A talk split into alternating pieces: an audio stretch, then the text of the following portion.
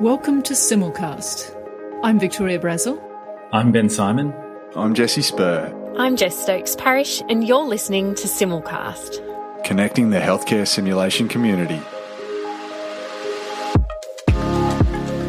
Welcome to Simulcast. I'm Victoria Brazil, and today's episode is a special topic episode about how we prepare for and train for uh, performing under pressure and in particular, how we might use simulation in order to manage our emotional activation when we're really under the pump, particularly in the resuscitation room. So, to talk about this topic, uh, you're going to hear a conversation between me and Dr. Dan Dworkis, who's an emergency physician from Southern California.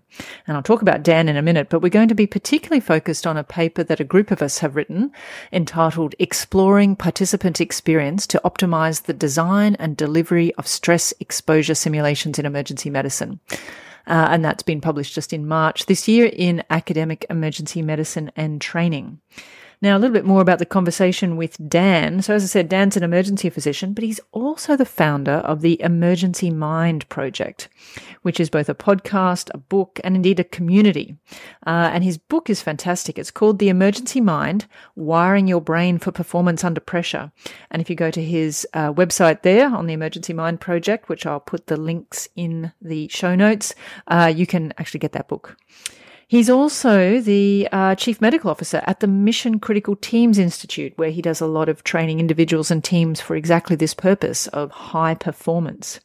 So, as I said, we're going to be talking about the article, and it's a great conversation about why we need to do this kind of training, uh, how we did our study and what we found, and some broader conversations about ways to get better, particularly uh, in the face of these stressful environments that many of us in healthcare find ourselves in. And it's particularly special because this podcast conversation is released here on Simulcast, but also on the Emergency Mind podcast. And although we love you subscribing to us, I would also highly recommend Dan's podcast. And again, the links to that in the notes. Uh, links to all the references and the things we're talking about are in the episode description. And so without further ado, here's our conversation. So, Dan, I think you're going to start with asking yeah. me uh, a few questions about this paper that I got to do with a bunch of my great friends and colleagues. Yeah, and I'm so excited to talk about this. This is such an interesting paper and such a really like important thing to be thinking about. I, I, I think this is a big hole in what we're doing, right? Like I'm not sure any of us really know how to do this well, and I'm I'm excited to get into it with you and and uh, and to dig into it. And it's funny, you know, normally normally I, I, am like, you know, welcome to the podcast. I'm so happy to have you, but uh, honestly, I like this is equally your podcast as it is mine. So I, I think like welcome to this incredible like weird trans world thing we're doing here. That that's going to be awesome. We'll I know it's fantastic for me. I yeah. feel like we're leveraging off the back of the uh, famous Emergency Mind podcast. Yeah, I don't know about that. Yeah. well, so so why don't we start with this? So um, there's a there's a chance that like a lot of the folks listening to this have read this. There's a chance that some of them haven't. Can can do you want to start and maybe just give like a huge huge overview of what it is we're talking about, and then we can dig into some of the details of it. So this is definitely written with uh, emergency medicine, critical care, high acuity healthcare practitioners in mind, and I think we know that our job is stressful other people's jobs are stressful too, but I think we know our job is stressful, whatever that means. And I think, uh, speaking as someone who is a simulation practitioner, we've always had this idea that some kind of training can help us recognize and deal with our stress so that we can preserve our performance.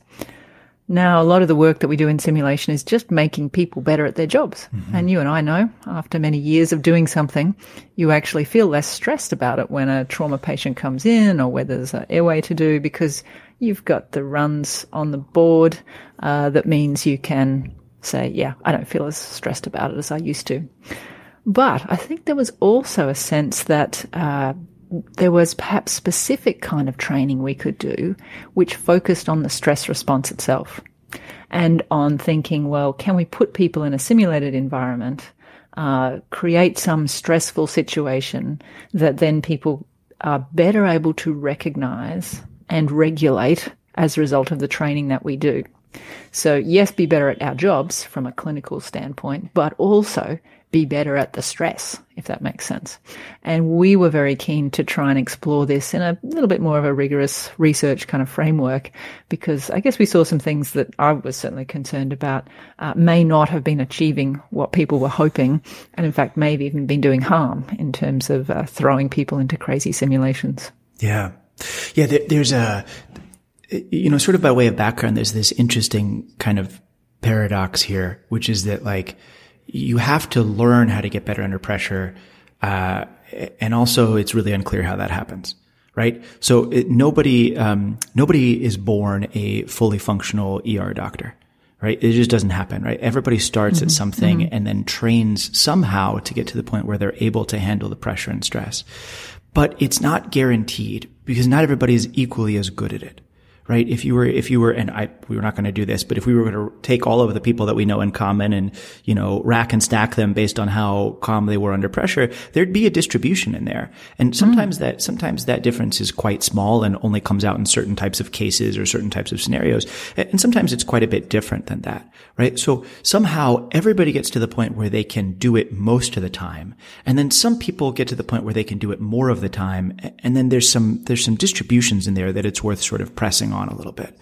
And, you know, when I first started, I sort of had this idea, and this was sort of the dominant model that I was taught, which is that like learning how to perform under pressure is a byproduct of just performing under pressure. Right? Like if you just smash your head against a wall over and over again, eventually like you'll figure it out. And like to an extent that's true because that's been how a lot of emergency medicine training has been like for a decent amount of time. But but the thing that always gets me is like, if that were really true, like if it were just simple number of um, exposures to stress that somehow you just picked it up, you know, via osmosis or whatever, then the oldest doctor in the room that had seen the most cases would always be the best at this. And that's just not true right? It's just mm. not like sometimes it is, right? Sometimes you get these incredible, you know, elder statesmen and stateswomen of, of emergency medicine who are like, just like, you know, the, to, to quote, um, uh, my friend and mentor Preston Klein about this, like gray beard, blue hair, like this person, right? Like the person who's like the, you know, the elder of the group and they're amazing under pressure and they're incredible. And sometimes it's not the case. Sometimes it's a much younger person that's actually probably like the most able to handle the pressure mm. aspect of it. So if you have to spend time on target to get it, but time on target's not sufficient to get it, what is it? How does it work? And, and yeah, that to me is the weird paradox of like that, that wedges us into this idea. And, and I think that one of the theories that folks have advanced in terms of how to train it is this idea of stress inoculation, right? So, so what is that? Like, what's the point of that and how does that work? Because my read of, of your work is that, that that theory is kind of core to what we're talking about here. Yeah, so it's pretty interesting. And I think a couple of things to pick up on from what mm-hmm. you had just said. And the first is one is we don't necessarily know because you've formed an opinion there about how people look when they're under mm-hmm. pressure as being calm under pressure. But I guess I'd like to take the next step and say, what is the performance under pressure? And I think there's a small difference between those two things because sometimes performance isn't necessarily completely correlated. Sure. Clearly there's individual personality factors, but the bit that you're talking about is yes. Are we just talking about a sort of resilience physiologic model of mm-hmm. let's cause harm and then over time the muscle rebuilds? And of course, uh, human beings with their cognitive and affective responses are a little more sophisticated, we would like to think. And so the role of reflection on these experiences and being able to deconstruct them, I think is the essential difference between uh, some of the outcomes that we see. And so, for instance, if we were to follow this pure insult followed by resilience model, uh, people would only then develop their resilience for the specific situation they had mm-hmm. been exposed to. So maybe they were exposed to airway and trauma and stuff like that, but then they wouldn't be calm if they hadn't been exposed to some other situation. Whereas I think if you say there are conversations to be had, reflection to be done, um, knowledge to be gained around these experiences, then you develop a much more generic capacity to be able to preserve performance under pressure. And I think that's the essence of all simulation training. Mm. If what you're doing is only preparing people for the scenario that you've got in front of you, then you've missed an opportunity. So yes, we're doing a STEMI with a ventricular tachycardia, but we would hope that has made people better at working together as a team more generically, maybe dealing with their stress. So I do think the learning conversations are one of the key parts of this that distinguishes it from purely exposure. Hmm. I, first off, I, I love the idea of of you know describing a lot of what we all go through as insult resilience. I think that's I think that's really good, right? But I, also think it, you know like there is a sense of of growth and knowledge that comes sort of lateral to the exact thing that you see. So, so you're right. So, so there's, there's like a simplistic model that's like, okay, you know, sort of the rat uh, running a maze kind of thing. Like the rat gets better at running that exact maze, but do they get better at running mazes in general? Right. But there's also the idea that, it, you know, if you take somebody who is uh, an excellent athlete in one thing, they're they're really likely to be able to pick up another sport much quicker and with much more expertise than uh, than somebody you know random. E- even if those two sports don't really have anything in common other than a sense of you know. I guess really I'm asking like what are the common underpinnings, right? The the proprioception and and sense of self and and movement and kinesthetics and everything. Um, so we're sort of relying on on some of that, which is to say that we expose ourselves to these insults, we get through them, we become resilient to that thing, but we hope we develop stuff laterally to that. We develop whatever those underlying skills are that allow us to, to also um, put a more resilient front forward towards something we've never seen before or something that's, mm. that's not one of the things we explicitly trained on. Um, and in mm. fact, our, we, uh, we sort of silently demand that out of our job, right? The whole, one of the whole points mm-hmm. of emergency medicine is that you are capable of stepping forward and addressing a thing that you've never seen before. And almost nobody sees everything. In fact, I'm, I do not know anybody that would be able to say that they've seen everything that happens in emergency medicine. You know, even ignoring the new and emerging problems that people keep coming up with, uh, you know, ways to get sick and hurt themselves. But even ignoring that, right? Like, like nobody sees everything.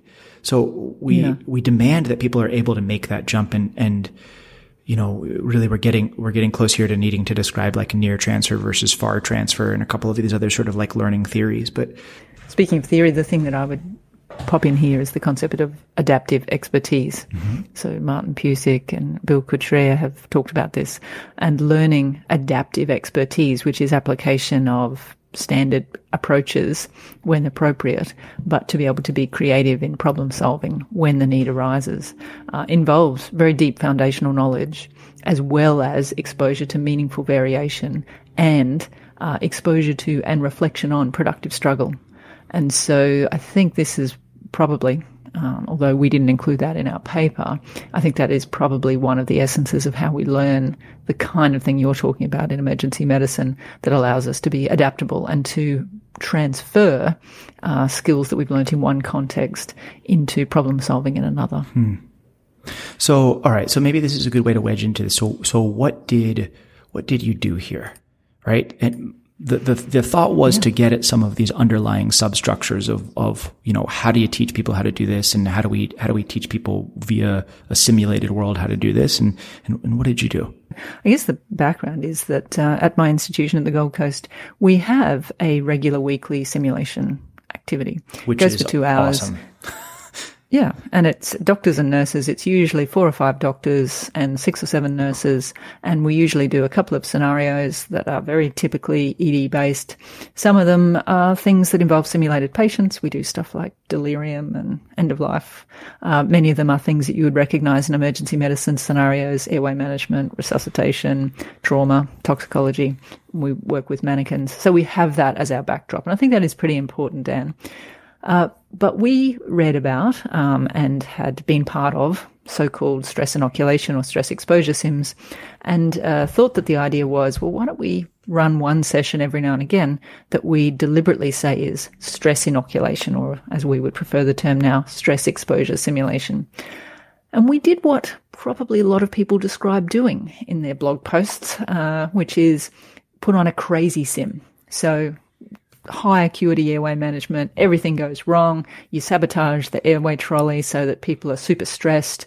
You, you know, turn the lights on and off. You have overhead distraction noise uh, coming in and make it totally cognitively off the, um, off the scale so that they get stressed.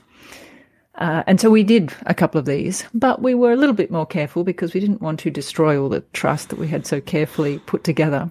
So we deliberately said this is a stress exposure simulation. We didn't make that a surprise. We sent people pre-reading uh, about, you know, stress, its recognition, regulation, some of the concepts around that, and we debriefed after these simulations, essentially using the same framework.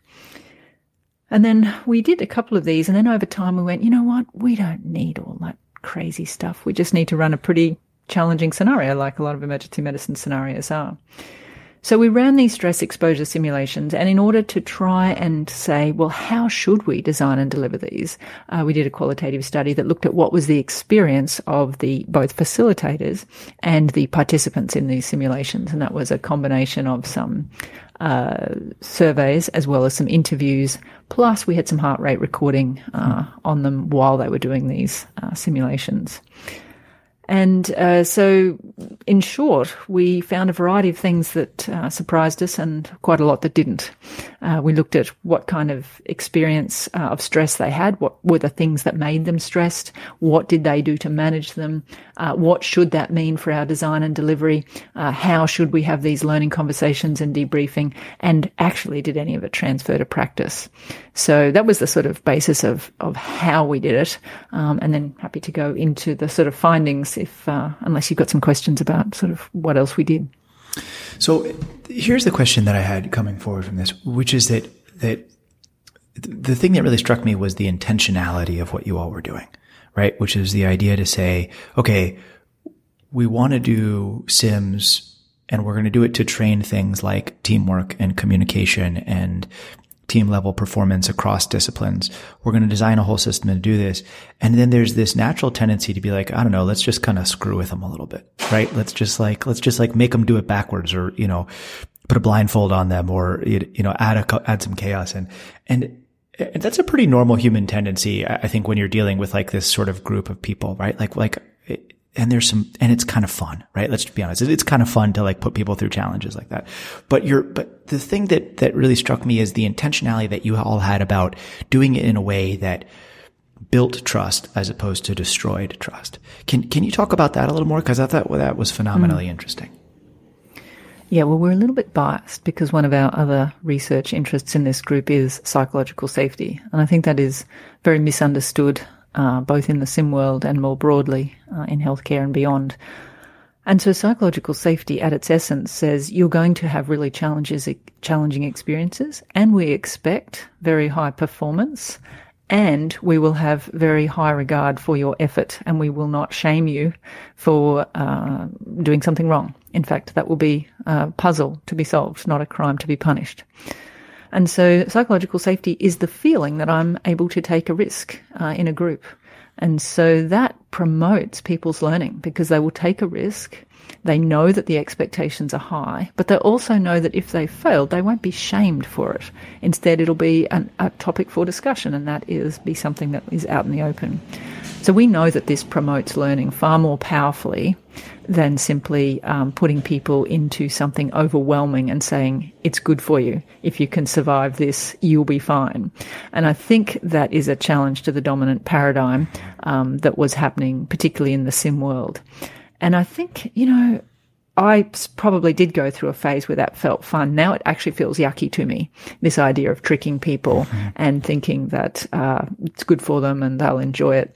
I think there are a small number of people for whom maybe they don't mind being messed with, but I think most people sure. like things to be fair when they're engaging in something. They don't mind it being hard. Sure. And they don't even mind not achieving whatever they would have hoped to achieve, uh, but they certainly don't want to be mucked around with it. So I think that's probably where we were coming from, Dan, and it powerfully influenced our, to use your word, intentionality about how we approached doing this was that we thought there was a way for this to be psychologically safe and highly challenging. Uh, but I think again, it comes back to really trying to get at what are people thinking and feeling, not just are we bouncing them against a wall or hitting your head over and over, sure. as you said, in the hope that then your head develops a little bit more thickness. Sure. Now we're going to talk about the results in a second, but but the way that you're describing that uh, a high challenge, high expectation, high trust environment, do, do you think that that a required piece of doing mm. stress exposure simulation or is that a nice piece of doing stress exposure simulation? I think it's a required piece of any simulation. Hmm. I honestly think if you're not putting people at a level that is their zone of proximal development, you know, at the edge of their expertise, then it's arguably a little bit of a waste of time. Hmm. So I think this high expectation, and then I think the high trust, high regard will just accelerate learning um, enormously. But, you know, in some of the other work that we've done, if you don't have that, this is potentially very harmful. And each year we get some new registrars who arrive who have trained elsewhere and they are frightened of coming to simulation because of the humiliating experiences they have had in other centres. Sure. And it takes us a little while to undo that harm. So I actually think we've got a responsibility for all our simulation and probably in the workplace as well to really pay attention to this psychological safety. And we do. But I think this is not to be confused with it being soft Of course. There's no come back in after failing and going, don't worry, you'll be fine, just read more. Good job. Like, no, actually say, looks like that was, did not go how we wanted. Let's get into that. Let's mm-hmm. really think about why that was. So, so I guess uh, we feel pretty strongly in our group about this that uh, there's no there's no paradox between high expectation and high regard. Absolutely, I, I, I completely agree with that. I'm I'm challenged sometimes by the uh, ability to build a system that allows that kind of thing to happen, right? Because I, I think one of the things we're going to get into as we keep going through this conversation is like somebody listening to this who wants to adopt some of these things. How do they do that? And, and it sounds like we're arriving at the point that a fundamental building block is like, okay, first build this before you build stress exposure simulation. Yeah. Am, am I reading that right? You are reading that right. And it is problematic mm-hmm. because mm-hmm I would say it probably took our sim program 12 to 18 months before I could say that. And having now mm. done sim programs in my institution, because I have responsibilities beyond emergency medicine, I would say the same happened with our ICU mm. team. The same happened with our maternity team. At first, you run these simulations and you've just got to get past the months where people are suspicious, they've got a bad feeling about sim before they actually start to realize, oh, this is actually to be embraced. Here is our chance to push ourselves. Mm-hmm. We're now going to see it through a bit of a growth mindset and a learning opportunity as opposed to a threat.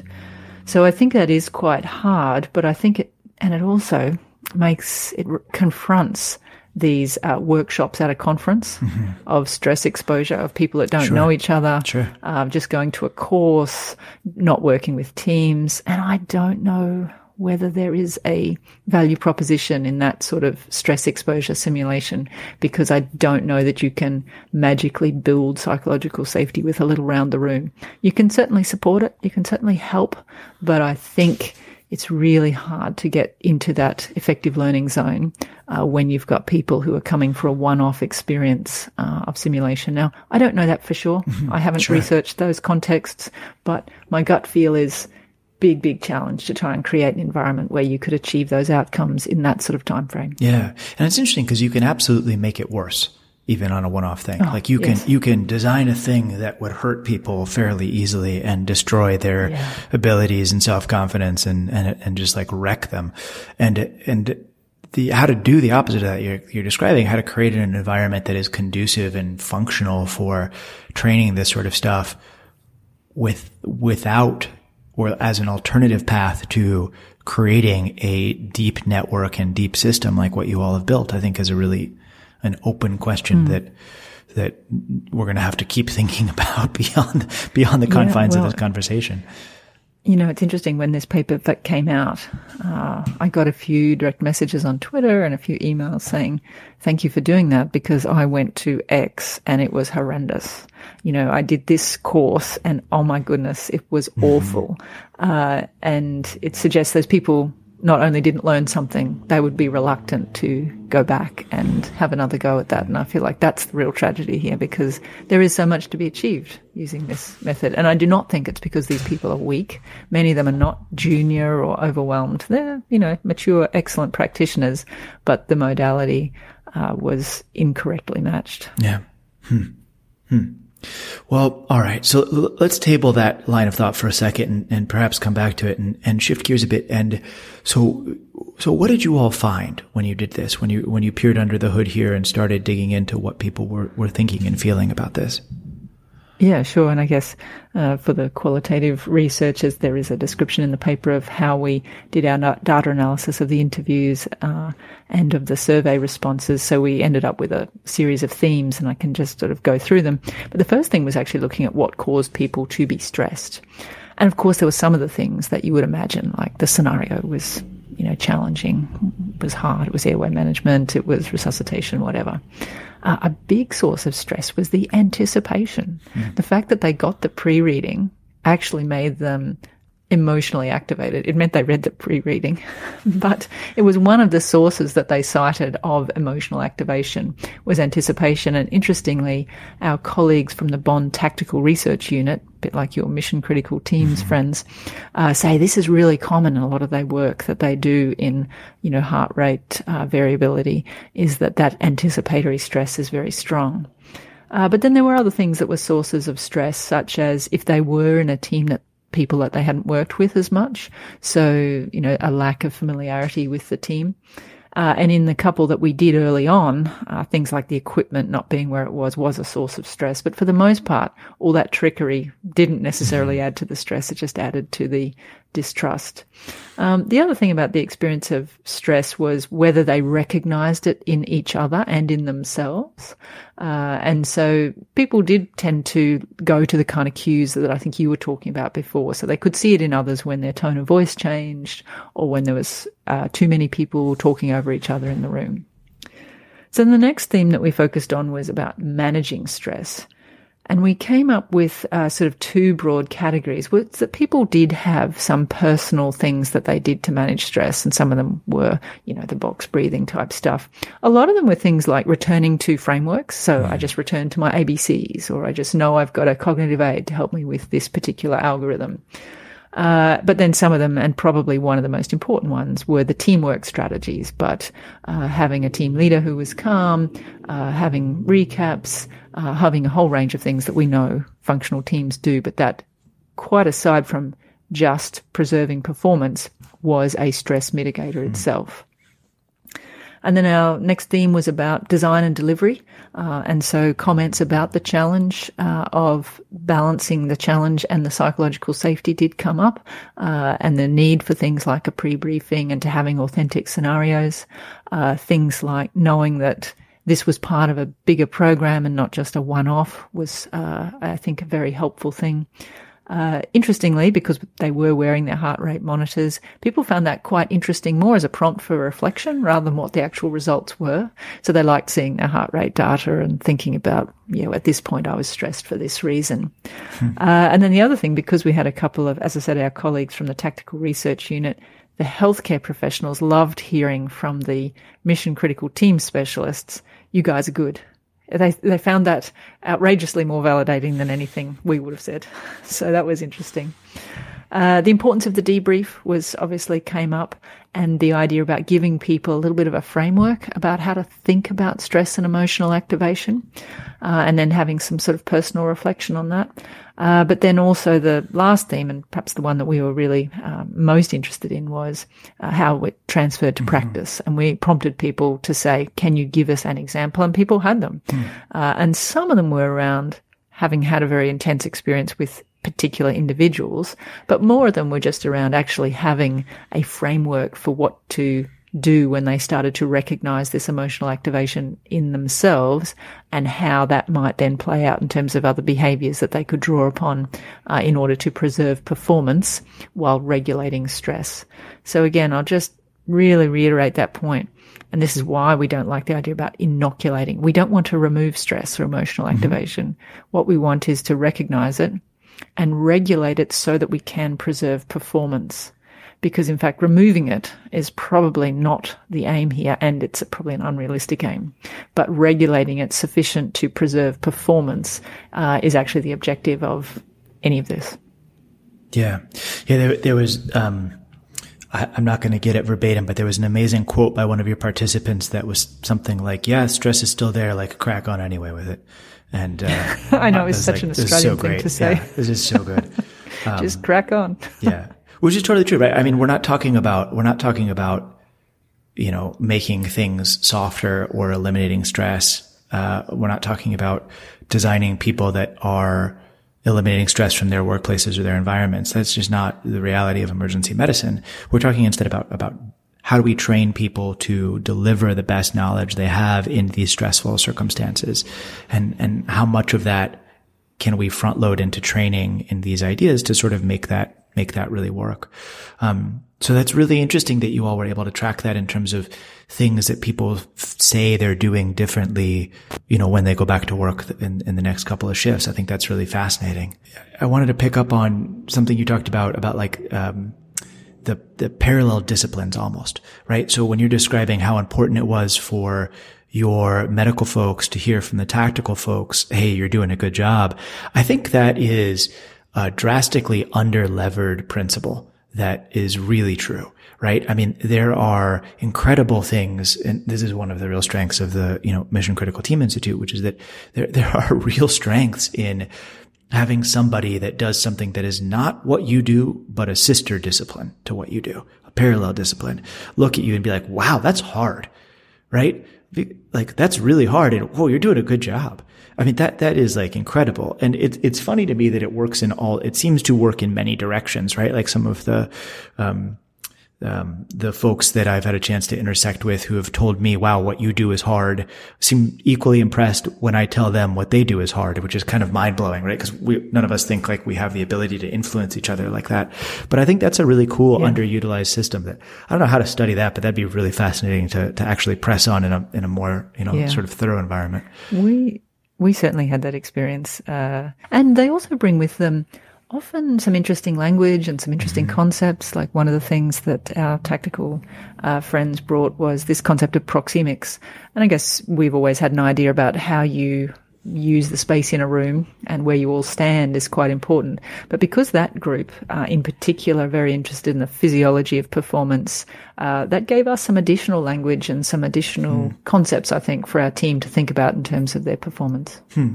What, what have you all done differently thinking about that? I think it comes up as a topic in our debrief hmm. more frequently now. We think, had, have we optimized our environment adequately for our performance. So this is a little bit different and separate to stress per se, but we certainly see because of the narrowing of perceptual um, abilities under when you are stressed and under pressure, you'll sometimes find a team way over in the corner of a room, crowded around a bed that somehow got there. And meanwhile, there'll be this massive space on the other side. And you think, well, whose job is it to kind of keep an eye on the fact that we haven't optimized our environment here? Or maybe in some rooms that are really small, we need to turn the bed 45 degrees and then you'll get two big triangles either side of the bed instead of three kind of not very helpful rectangles on three sides of the bed.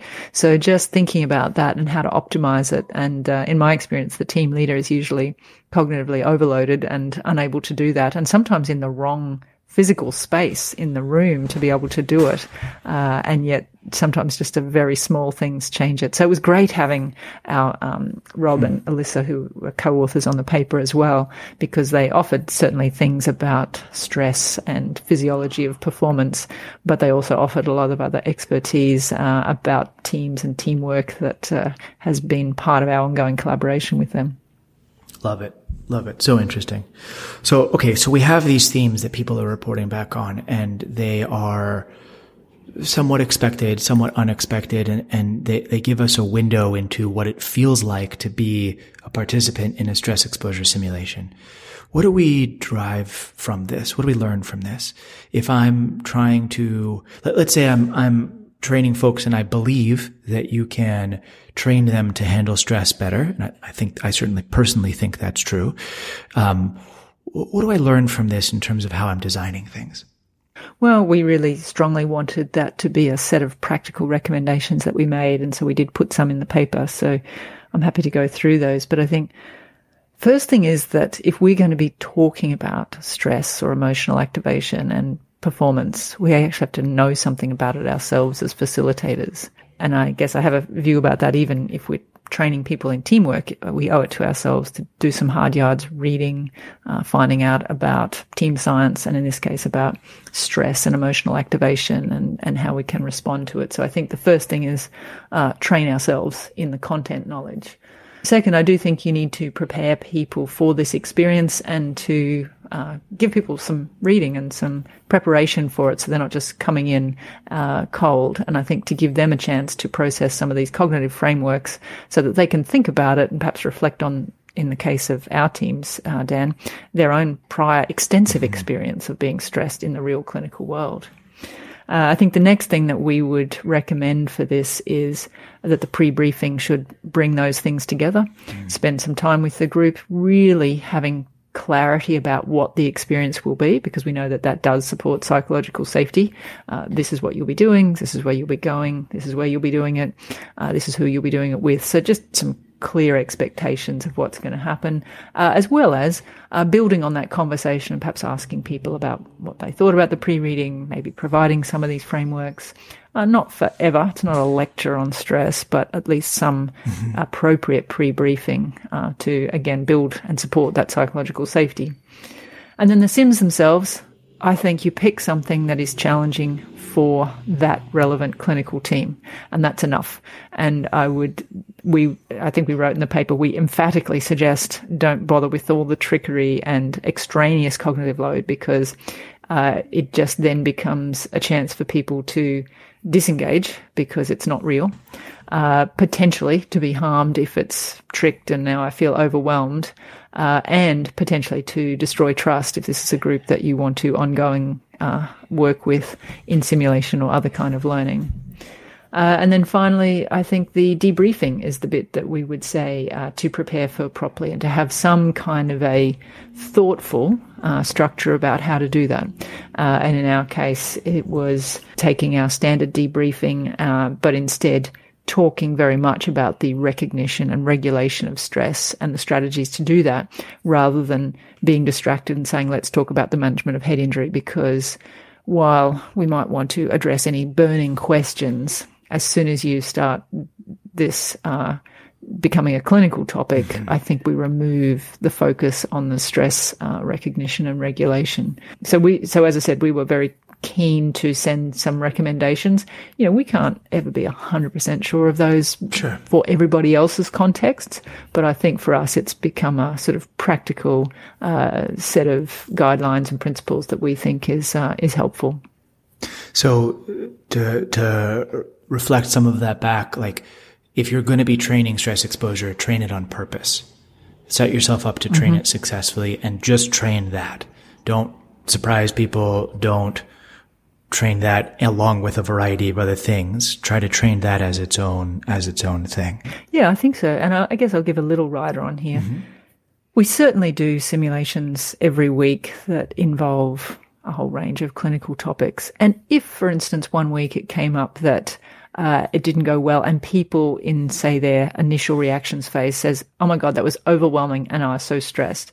It may be that opportunistically you sure. say, okay, why don't we make one of our topics about why that was stressful and what we did or could have done mm-hmm. in order to mitigate that to pres- preserve performance. So I do think there's still a role for opportunistically discussing, discussing stress and stress response in sims. But I think, yes, if you're going to do something that you're calling a stress exposure simulation, it's good not to muddy it too much by trying to deal with too many learning objectives on clinical topics at the same time. Mm-hmm. We did a training a little while back where we were working with mid-level residents becoming senior level residents. And one of their new responsibilities was to, um, take command of, of the team that would respond to an in-hospital cardiac arrest call. And we put them through a variety of simulations explaining here are some of the scenarios you might encounter. And we did a very simplistic measurement of their cognitive load during each of these simulations. And one of the things we found that has stuck with me is the absolute heterogeneity and variety in what they were experiencing. We th- were probably in enormous air quotes giving everybody a similar experience, but what people experienced was massively different. And what, what we didn't do, and I wish we had done, was ahead of time ask each person developing the simulation, what are you trying to do with this? Is this a, is this a technical skill set sim? Is this a stress exposure sim? Is this a communication sim? What is your goal? And then see if you could actually target the experiences of the learners to that goal. What we got was a hodgepodge of things that, that seemingly worked to some extent. But I, I, I, love this idea of doing doing this on purpose when you're going to do that. I think that's I think that's absolutely crucial. Um, yeah, that well, that's that's very interesting, Dan. Uh, I think we never quite know what is the experience mm-hmm. of our participants in sim or otherwise. But your point about intentionality, I could not double click on more ferociously. Mm. Uh, and I think often we try and write six different learning objectives for a simulation, and that's probably unrealistic. Mm. Now, yes, learning conversations can have, be opportunistic, but I think if you want to achieve something, uh, try not to aim for everything. So true, so true. If you want to achieve something, try not to aim for everything. Like like legit words of wisdom in there. I love that. Uh, I think absolutely. that's my guidance for life. Yeah, yeah. yeah. Um, but um, I feel like we we could pretend. Uh, well, if you're finished with talking about the paper, I mean, I know that you've been sharing some wisdom along these lines for as we've been going through. But uh, I am interested because you know we've had our very local experience and sort of thought about how that extrapolated to the rest of uh, our world in emergency medicine, and that was partly why we published it in an emergency medicine journal. But uh, I'm interested.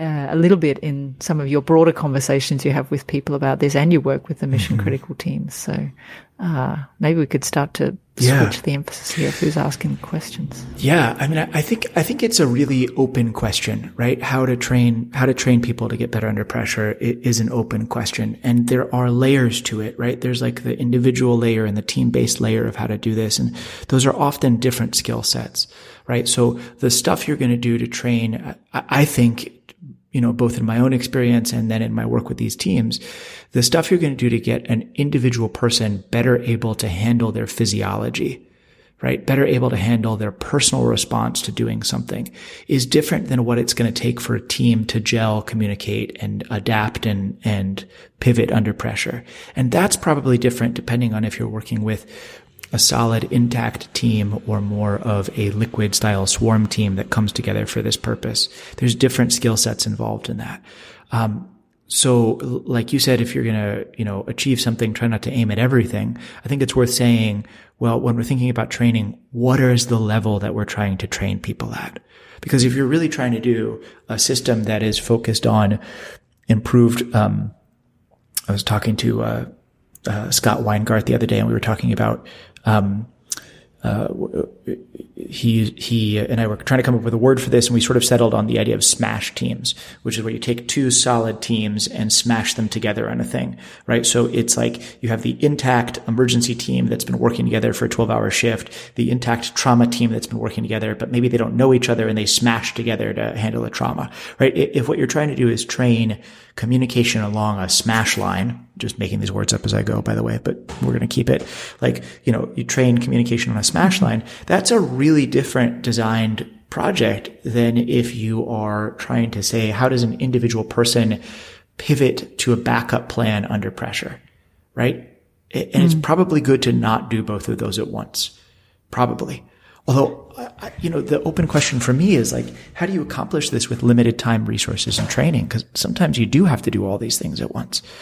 Um, yeah, so it's super interesting, isn't it? Um, I think there is a role for individuals learning skills at recognizing and managing their personal stress response. And, you know, you mentioned Scott Weingart and he and Mike Lauria have written about that. And I think these are really helpful. I don't know that you necessarily need to do a team based simulation to do that because I think your point about return on investment for what you're doing is helpful um, way of thinking about this. And I think that is over specified for if we're training individuals. Um, so that's important to do. We definitely found in our interviews with participants that it was the team based strategies that were the most effective for them in terms of regulating their stress and preserving performance. And I was recently reading uh, Scott Tannenbaum's and Eduardo Salas's book, Teams That Work.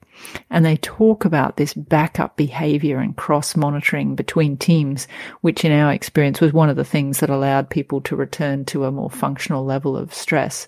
And they said that there's sort of three conditions. And I think this is relevant for your smash teams. So one condition is the perceptual one to recognize that backup behavior is needed. And that does involve a variety of skills and knowledge in the area.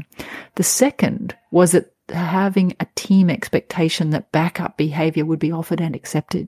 And I think that is a challenge for the smash teams that you talk about that is easier to develop not just even in an intact team, but just say in a group that shares that expectations like our emergency team might do.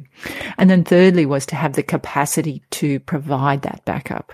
And so, um, you know, sometimes in those smash teams, that's not always the case because maybe the visiting uh, anesthesia resident doesn't know where the equipment for X, Y, or Z is. So they can't back up the airway nurse in helping him or her find the stuff they need to do the airway.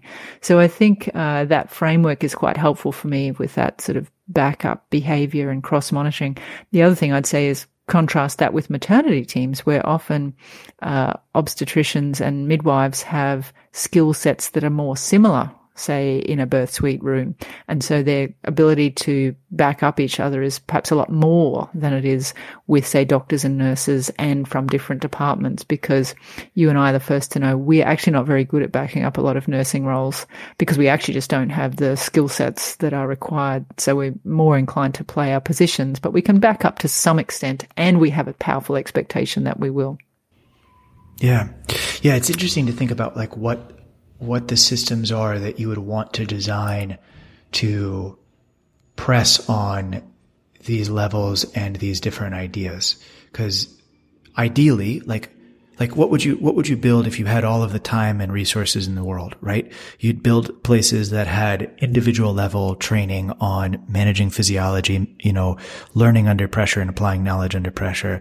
And then you'd also spend time training with intact and swarm style teams separately and together about that. And you'd probably go back and forth, right? It's probably not a graduated thing where you would, now that you've mastered yourself in enormous quotes, now you are ready to graduate to team based training. It is probably not like that, right? It's probably more of an, an oscillation where sometimes you're working on individual skills and sometimes you're working on team skills. And, and that synergy that you get from going back and forth is really important because there really is like the, like in to me, an important part of learning how to master your own physiology and your own stress response is watching how other people do it, right? Is the diversity of opinion and diversity of ideas that comes from learning how other people handle theirs and being like, well, I don't know, I've never thought about that. Maybe I should try this. And like, oh, wow, that really does work for me really well, right? And those conversations that happen are a result of dipping back and forth between the, the team and the individual levels.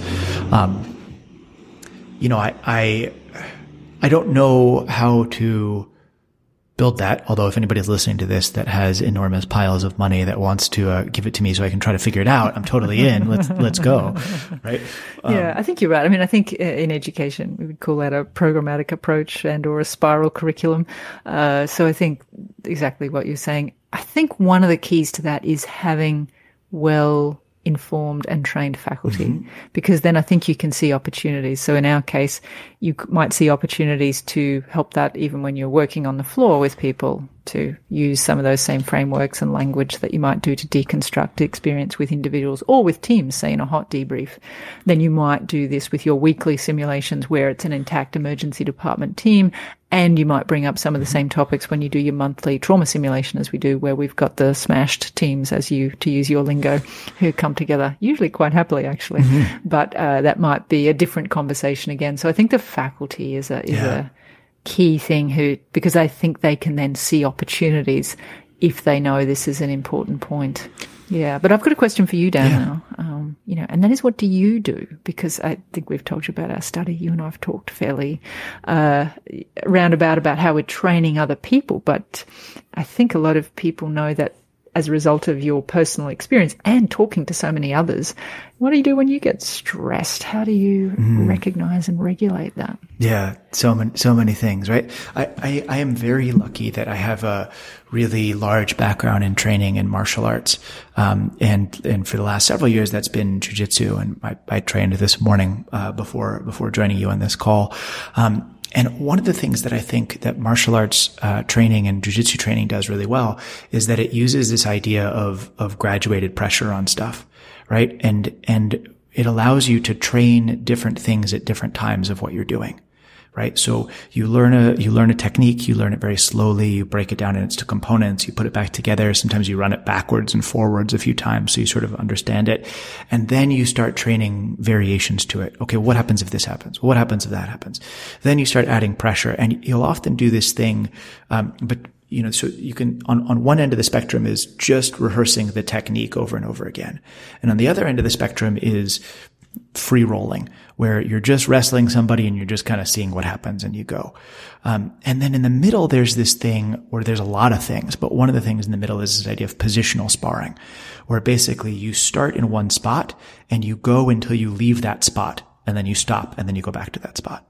The idea is that you can employ some of the features of real life training, like speed and power and, you know, um, dynamic movement, but you can do it within this constrained environment and practice one thing over and over again.